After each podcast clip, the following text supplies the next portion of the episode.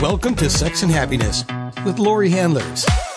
Amazing sex and intimacy are just around the corner. While Lori puts the finishing touches on her new book, Sex and Happiness Over 60, please enjoy this show. It's one of her favorites from the Sex and Happiness archives. Hi, this is Lori Handlers. Have you ever wondered what a sexual healer is? Like, do you wonder sometimes if you should see one? Maybe you've never heard of a sexual healer, or maybe you wonder if you should become one. These are two sides of a similar question. Anyway, my guest today is a Dakini, a sacred sexual priestess. Her name is Triambika Vengochia. I hope I'm saying it right. Triambika. Is that right? Triambika. That's right. Yes. Triambika. Great. Well, welcome to my show. It's very good to hear your voice again. The last time I heard your voice, I saw you. I saw how adorable you are. And I loved your voice. I saw, I loved your energy. So first of all, I got a couple questions for you about what is a Dakini and is a Dakini a sexual healer? And then, you know, who should go to one and why should someone become one? So we got a lot of time to talk about all this. There's a lot of different subsets. But first of all, can you just tell me what is a dakini? So dakini is a, traditionally is a Tibetan word that translates into a quality of enlightened feminine energy and has the ability to traverse through space. And so one of the terms that we often liken to Dakini is the sky dancer. Uh, Dakini can be likened also to an angel or a muse uh, priestess. Uh, traditionally, it's sort of a mystical figure, but can come into form in any one of us. And so this quality of awakened, enlightened feminine energy uh, comes through a participant, or a practitioner, and can imbue others with awakened wisdom through sexual energy through the means of sexual energy. It's one of the ways that Dakini can express herself, and it's one of the main ways. So that's, that's sort of like the the the mythical, esoteric answer to what is a Dakini. In today's day and age, a Dakini is often referred to as a woman who practices sexual healing work and there's a lot of different ways that sexual healing work can take place. And so that's All right, well, wait a second, wait a second. about today. Before you go into that, I, I, I just, I want to just make sure I get that straight. So you, when you're talking about the ancient, the ancient, uh, Sanskrit way of looking at it, it's a sky dancer, somebody who can traverse space and it's becoming awakened or enlightened in the feminine energy. And that can be a woman who becomes awakened or enlightened in the feminine energy and also a man can become awakened and enlightened in the feminine energy. And we, and we refer to that man as a daka. Okay, so there could be a daka or a dakini. Okay, it's great, great. And it's beautiful how you put that. I don't think I ever had anyone answer that question so lovely in such a lovely, so many lovely terms about that. Um, and I have asked the question before, so it's great. And now you're saying that in today's day and age, it's a, a dakini is a woman who uses sexual healing practices to help somebody else get enlightened in a, in a kind of.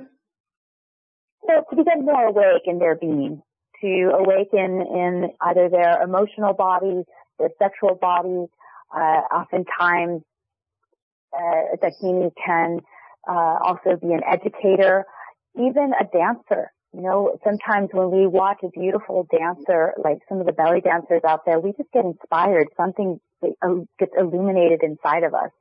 And so that can also be the energy of the Dakini. I've had that experience of being awakened by something. Sometimes it's in a film. Sometimes it's a dancer. Sometimes it's something somebody says. It's, you know, it can be any number of things, but I'm already open to the energies that you're talking about. This, this, uh, the feminine energies, although I wasn't in my life. There was a time when my male energy was so much stronger than my feminine energy. So who would seek out, like if, if I, if I ask my listeners, if they wondered if they should go see a sexual healer, a sacred sexual healer, and they wonder if they should, why would they? How would they even know that they need to have this awakening?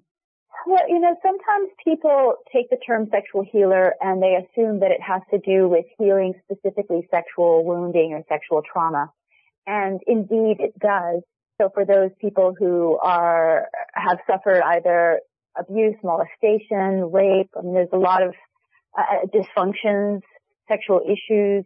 There's a lot of sexual things out there that people would say, hey, you know, I need to work on this. But the other aspect of, of why someone would want to see a sexual healer is that when we look at like the chakra system, the first and ch- second chakra, where especially that second chakra that governs sexuality is also governing emotion. And so anywhere where we've had emotional wounding, emotional trauma or grieving or just simply holding uh, and suppressing emotion, that it is a way in which we can begin to activate that center and then ultimately move that energy through the body and heal and grow and expand. So it'd be like getting it unstuck. Like getting the energy. Unstuck. I mean, yeah, I always look yeah. at, I look at Tantra as transformation through pleasure. And when I say that, it, I, I'm, it's like a joke because for me, just when I, I want to have pleasure or just when students who come to me want to have pleasure, everything that isn't pleasure surfaces from the first and second energy centers in the body, like every memory of trauma, every memory of hurt. And I don't know why it is, but people tend to remember the, those nasty things. They remember the negatives. It seems in the amount of like 20 to 1. I don't remember the A's I got on my report card, but I definitely remember the D's. Yeah. You know. Well, and those are the ones that affect us. Those are the ones that stick with us and start to sort of put a thorn in our side and a thorn in our self-esteem. And, you know, it's, it's definitely something that all of us, I think, go through and whatever, and see, here's the, here's the interesting thing. I, I think that especially Tantra, uh, really looks at that there's nothing inherently bad and there's nothing inherently good. It's a non-dual path. And so you're not getting brownie points to go to heaven and you're not going to burn in hell if you do something wrong.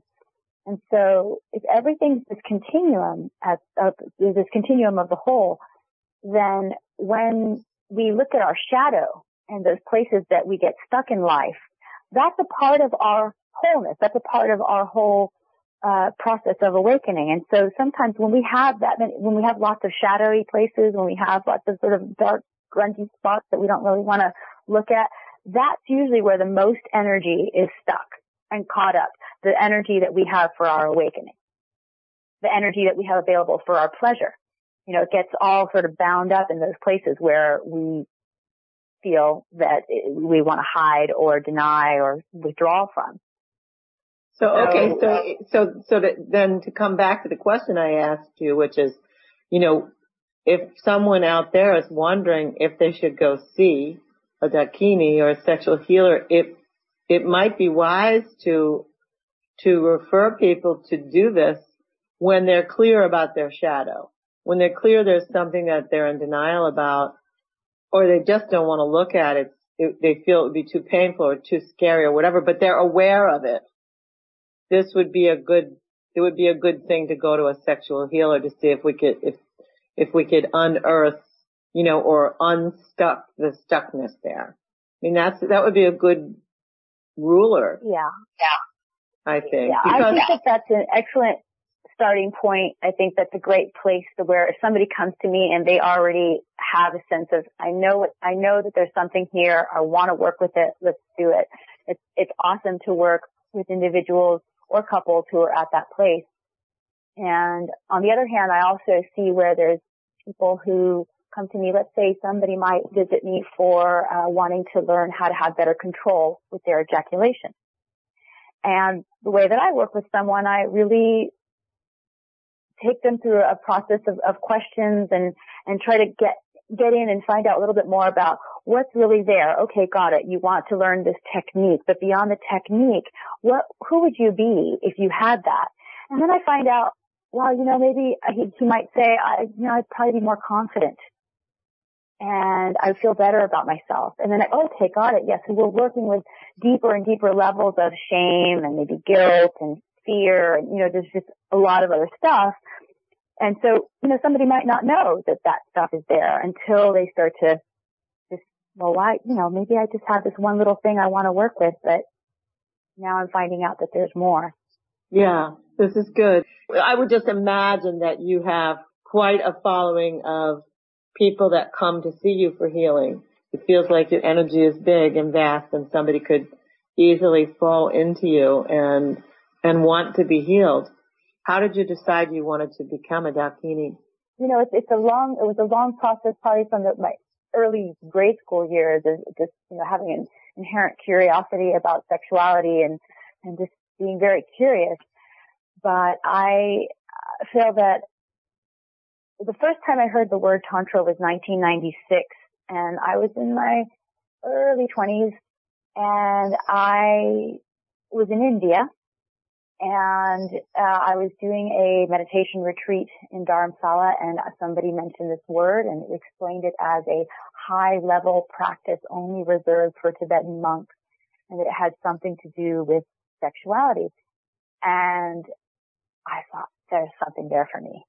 There's something there. I need to know more. And so the following year I moved to California. And what I didn't realize at the time was that I had a tremendous amount of healing I needed to do. I had a huge split that I had created from growing up in a religious family and feeling like, you know, I've got this intense desire and sexuality and it's just brewing inside of me.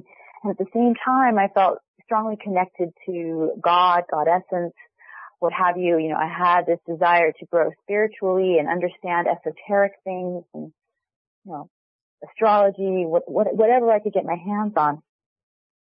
And so, you know, th- that split of good girl versus slut was was really deep and anything that I had done up until that point with with boys or with men created a lot of guilt and shame in me, a lot of guilt and shame and I needed to work on that.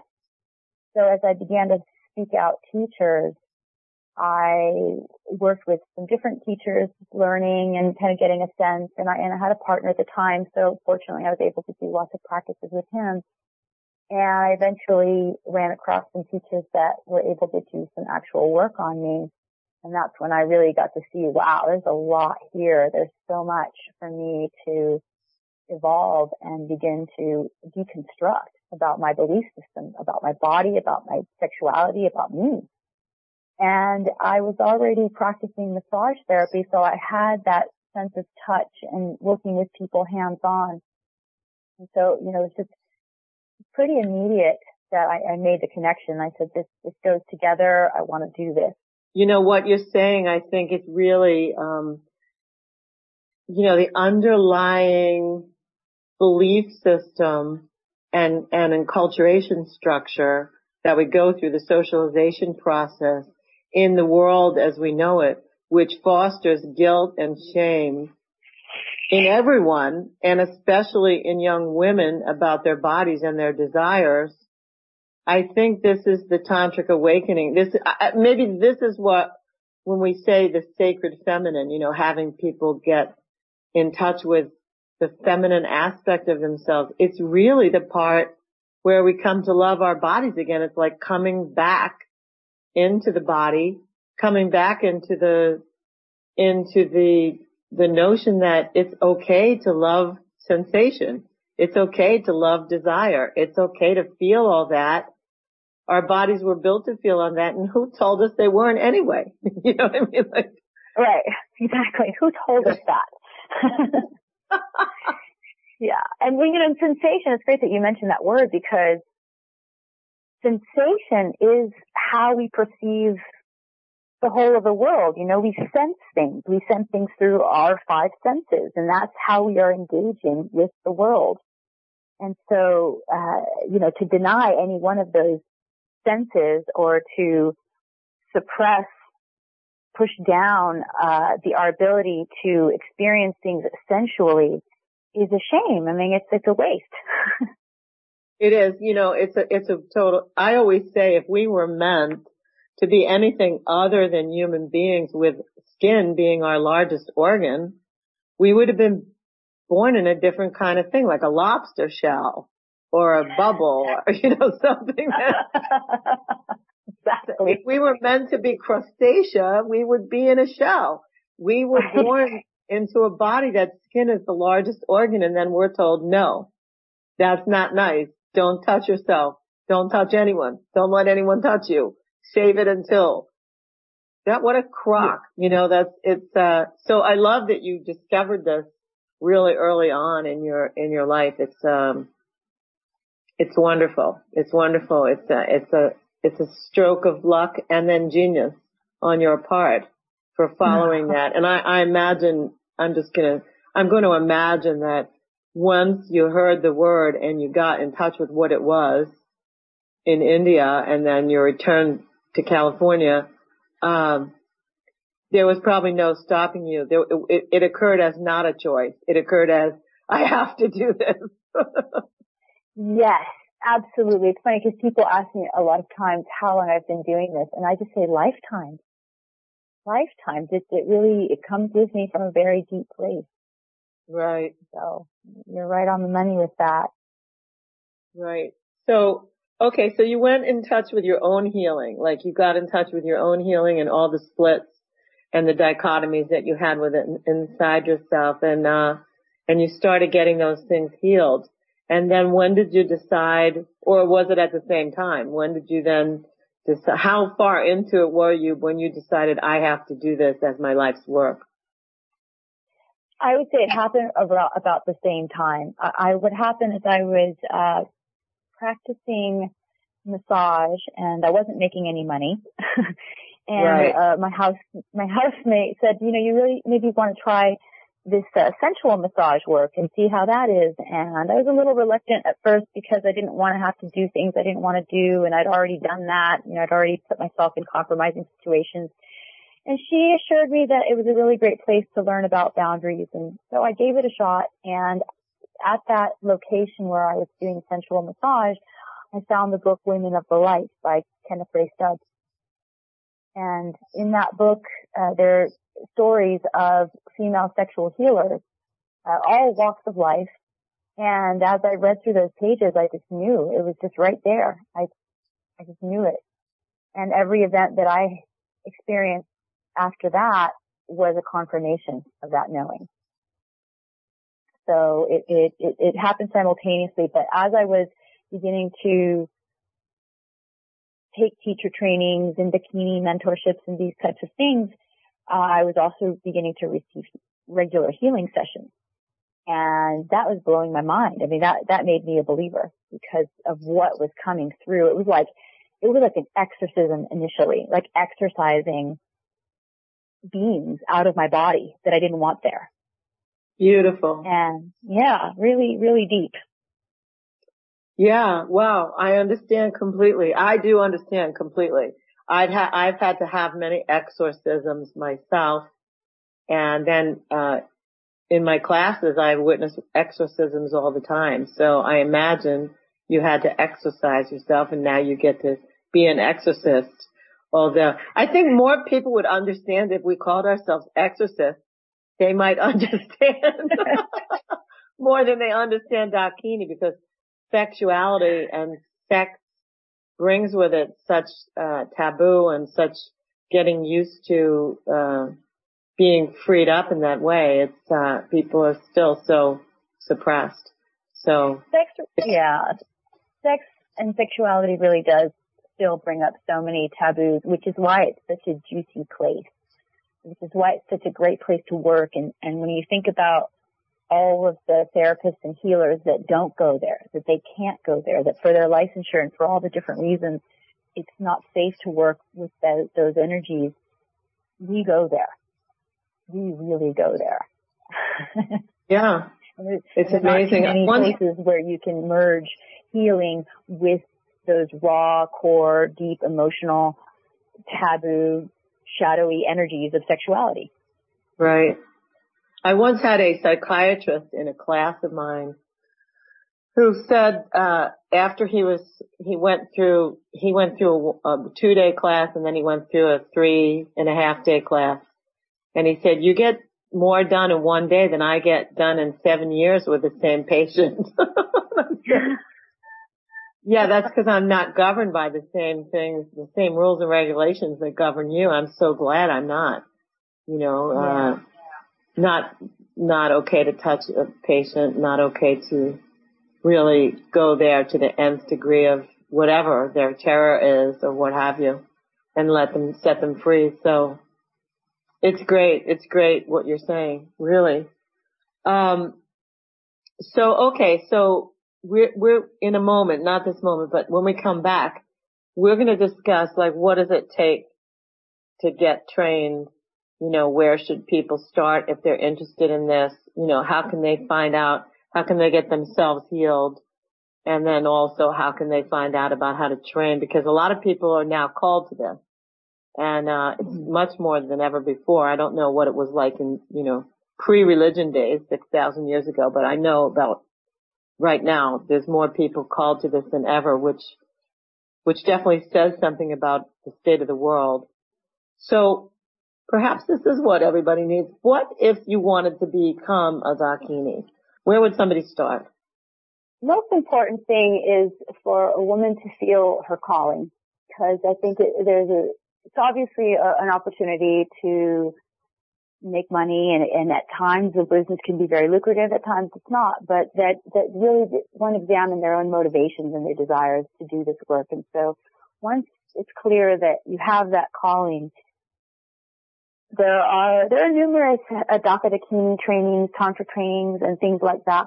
I offer a Dakini mentorship through the Ecstatic Awareness Institute. That's the institute that I founded, and that's ecstaticawareness.com.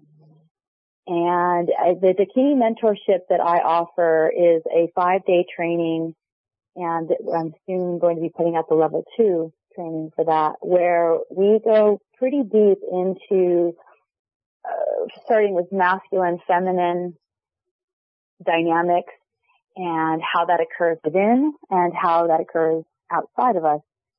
And going very deep into session dynamics and all the possibilities of, of things that might uh, come up in session, the different types of dysfunctions that we might see. And really getting an education is important to being a Dakini. It's, it's, it's one thing to offer a sort of pseudo tantric massage, which oftentimes it's unfortunate, but it, it comes out to be more of a glorified hand job, if you will. Say that again. Glorified what? oh, glorified hand job. Okay.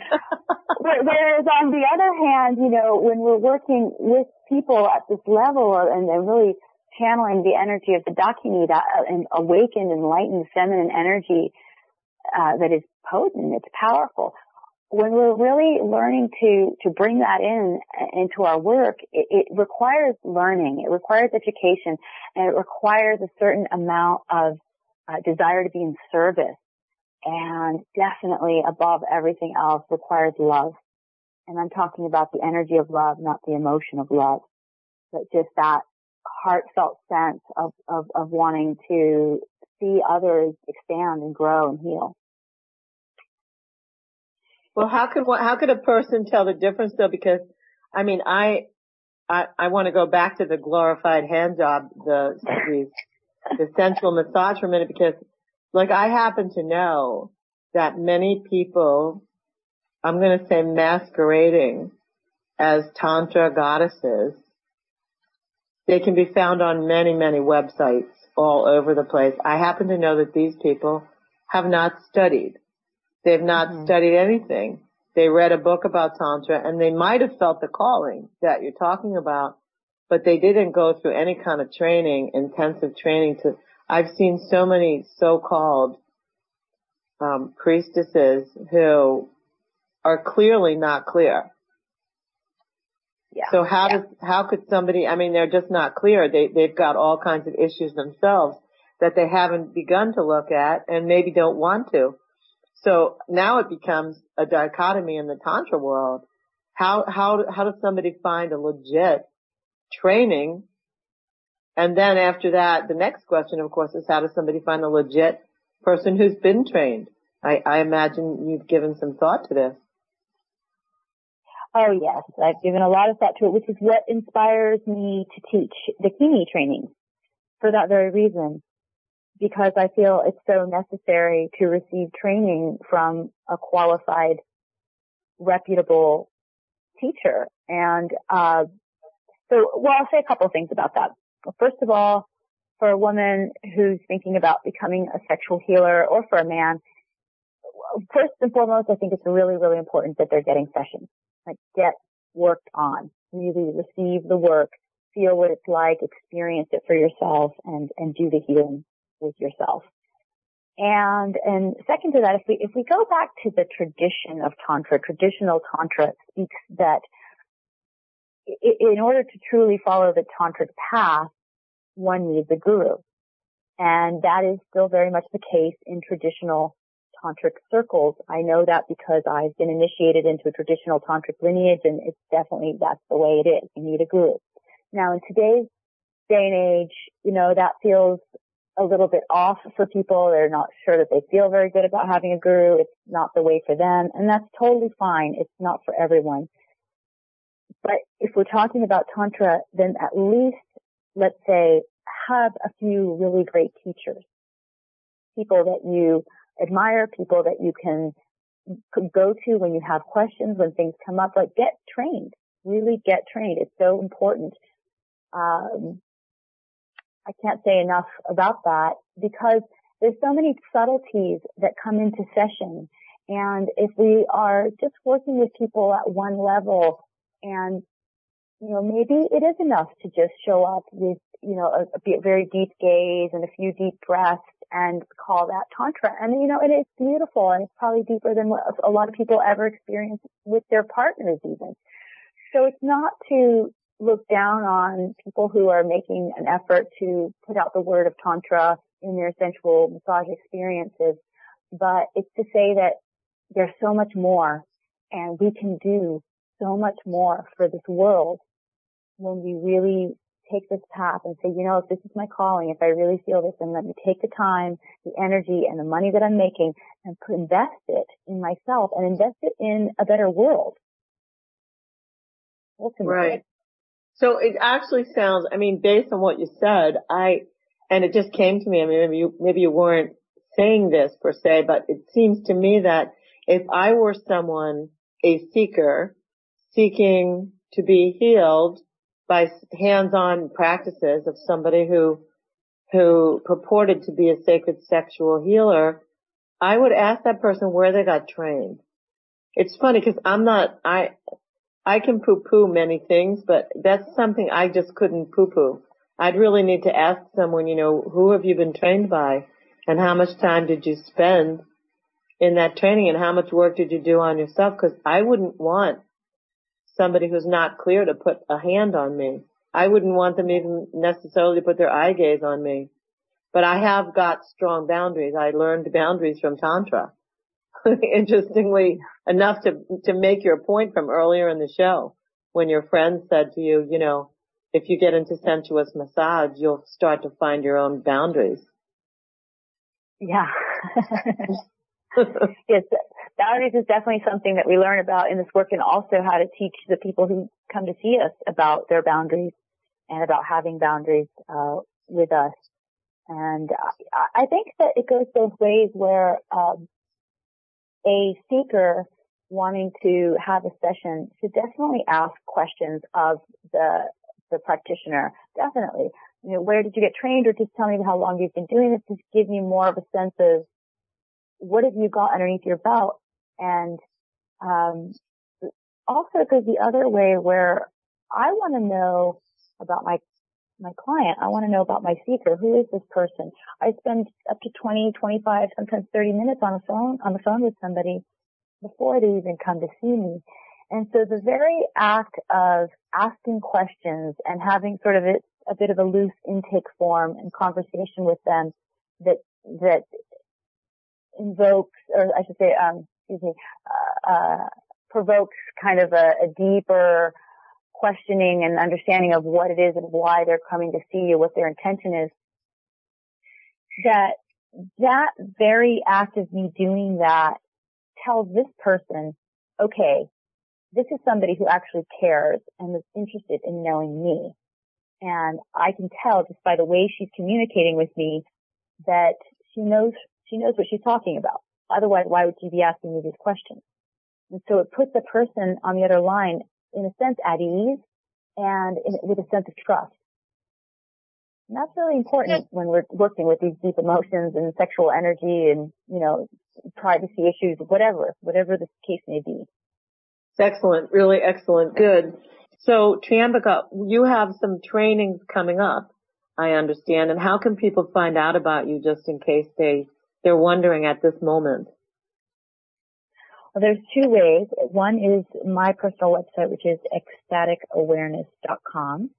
Exactly the way that it's spelled in the dictionary, ecstaticawareness.com. I, I was, wait a minute, I was going to say that we have to spell it because most people spell ecstasy wrong.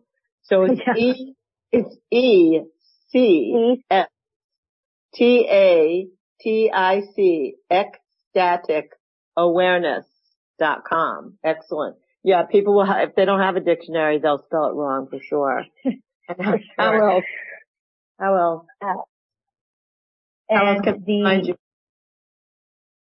Excuse me? How else can people find you? Oh, how else can people find me? So then also at the School of Temple Arts, you would go to sedonatemple.com.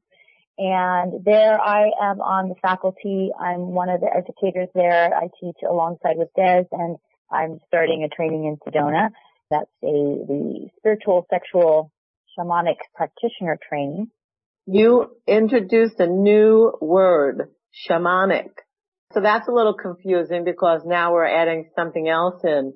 Where uh, for me it's, it's confusing, and I've used it. I have one of the one of my CDs is named Shamanic Release and Ladi Han because I feel when I'm in the state of the unknown, the void, Ladi Han, I feel like I'm a shaman.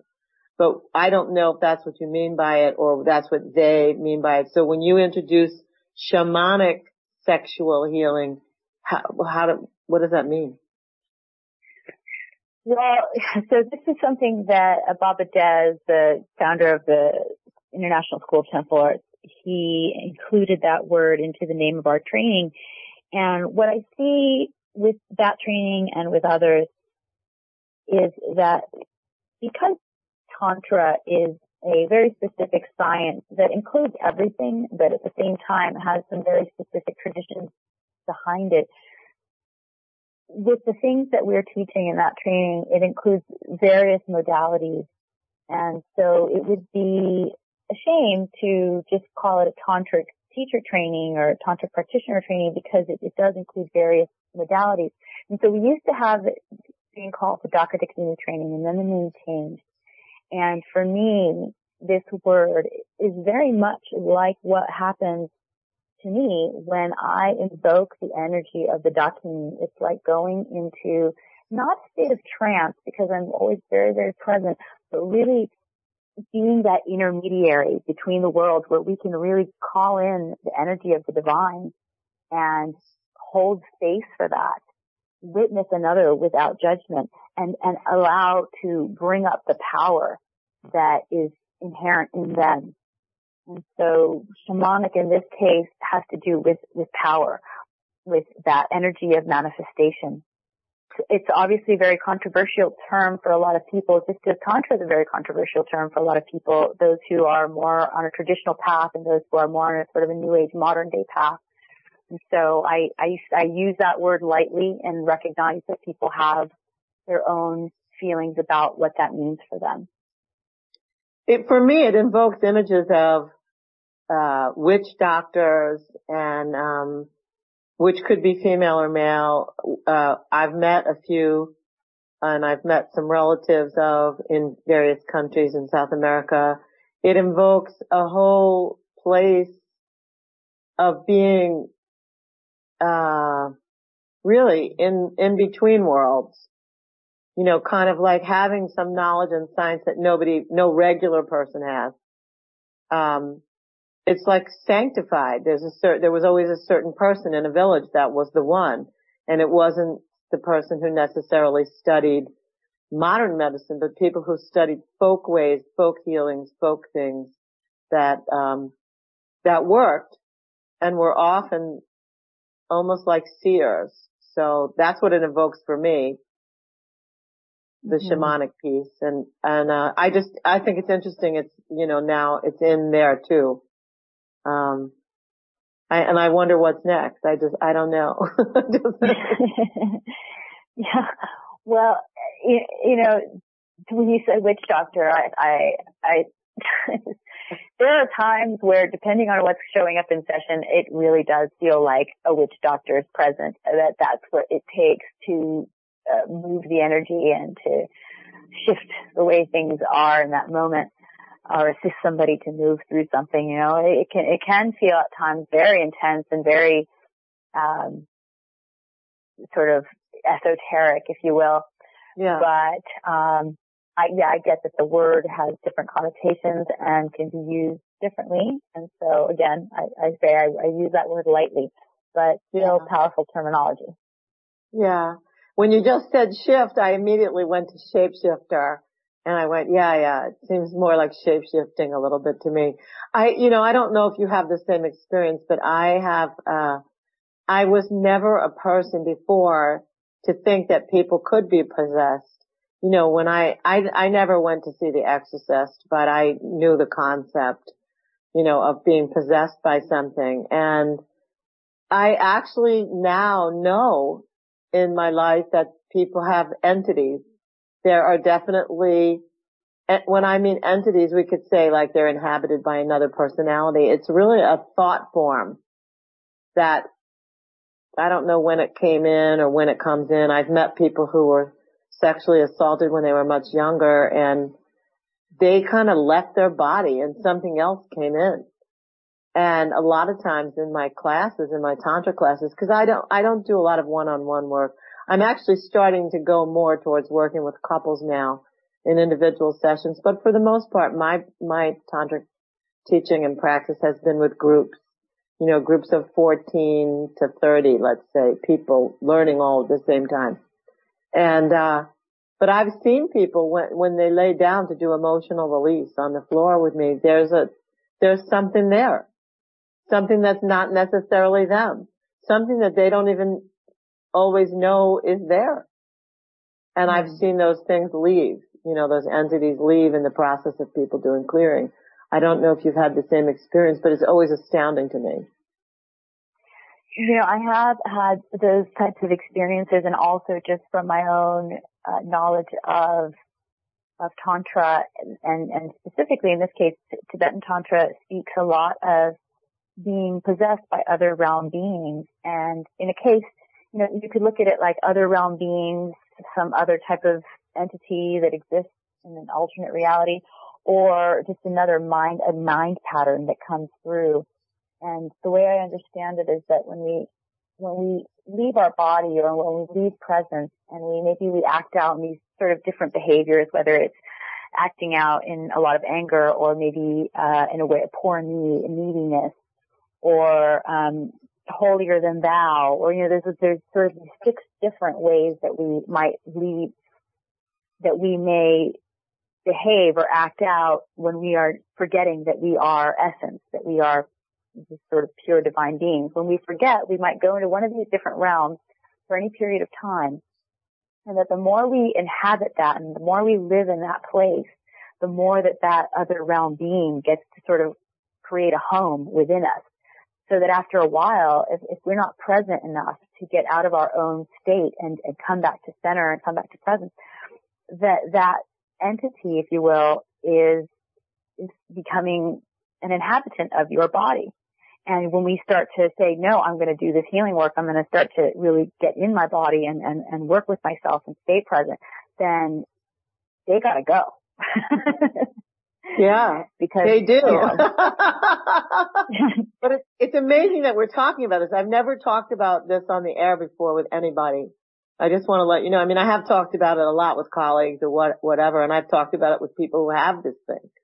but um, we've n- I've never talked about it on air, so it sounds a little woo woo. But you know, please forgive us, people out there listening.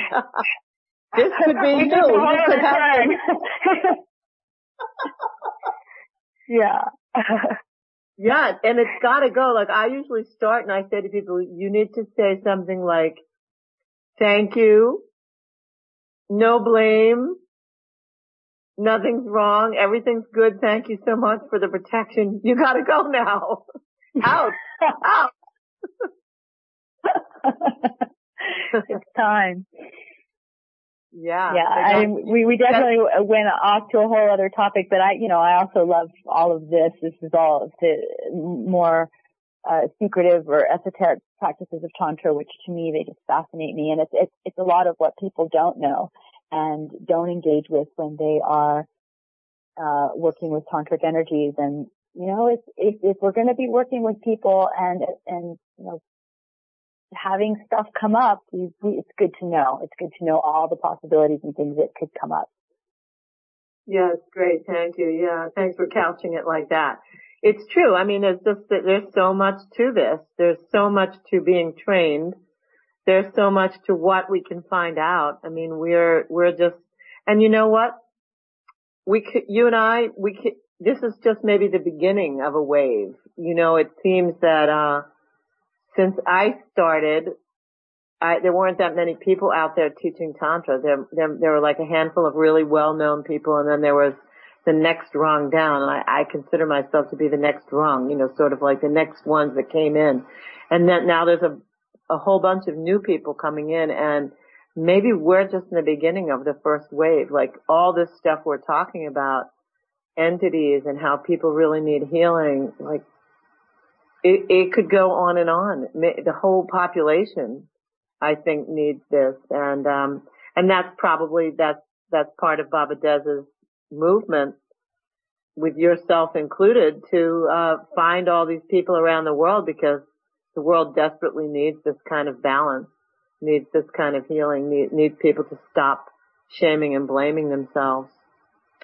Um, oh, yeah. you know, it's just, it's huge. Oh yeah, and people are always so grateful when they come to our trainings. Uh, you know, I've heard things like one man said that he felt that 35 years of his life had just been wiped like a slate clean. And I, you know, I've heard many other things like people just clear stuff in our trainings. They really, stuff changes, it shifts. It's amazing how it happens. And they're always so grateful. Yeah, it's true. It's true. And they do, sometimes they're not even really sure what happened to them. They just know that they stand up or walk out and they feel whole again. That's how I felt. I imagine that's how you felt and I imagine that's how these people feel like whole again, maybe for the first time since who knows when. So it, it, we're kind of winding down the hour now, and I'd like to know if there's a particular what if someone is just starting and they just got they just heard the word tantra and they know that they want to have a, a session. What would be the first thing they should do right now um, to find someone in their locale, to find someone anywhere in the world? What what should they do? they should call me. okay. Actually, no, no. To be honest with you, though, there is um, there is an uh, uh, article that I wrote on my site, and it's under uh, the. You would click under Vama Marga, and that's a Sanskrit word, and that's Vama Marga, and it's on my site, ecstaticawareness.com. And if you click there, it's just a beautiful description of Tantra from just a very classical view of of the ultimate perspective. You know, from the highest of the highest, the supreme consciousness and the energy of manifestation, erotically in a dance, making love, and how we come to be, and sort of sort of that um, creation story of tantra all the way down to you know what is this view of of sexuality within tantra? It's a beautiful article. I highly recommend if they're just coming into it. It's a great read. I'll go there myself. So you heard it you heard it here from triambika you want to go to her website ex, website ecstaticawareness.com and click on that link, Vama Marga, and read what she has there and that would help you choose your path in this tantric sexual healing place that we're discussing. Thanks so much for being my guest today. I appreciate you so much for coming on and um, and discussing you. this intense stuff, really intense stuff. This is Laurie Handlers. I'm signing off. I wish you peace and I look forward to having you here again next time.